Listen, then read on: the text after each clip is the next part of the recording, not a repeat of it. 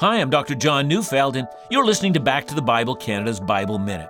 Revelation chapter 1 verse 7 says, "Behold, he is coming with the clouds, and every eye will see him, even those who pierced him, and all tribes of the earth will wail on account of him. Even so, amen." There is one thing that we know for certain.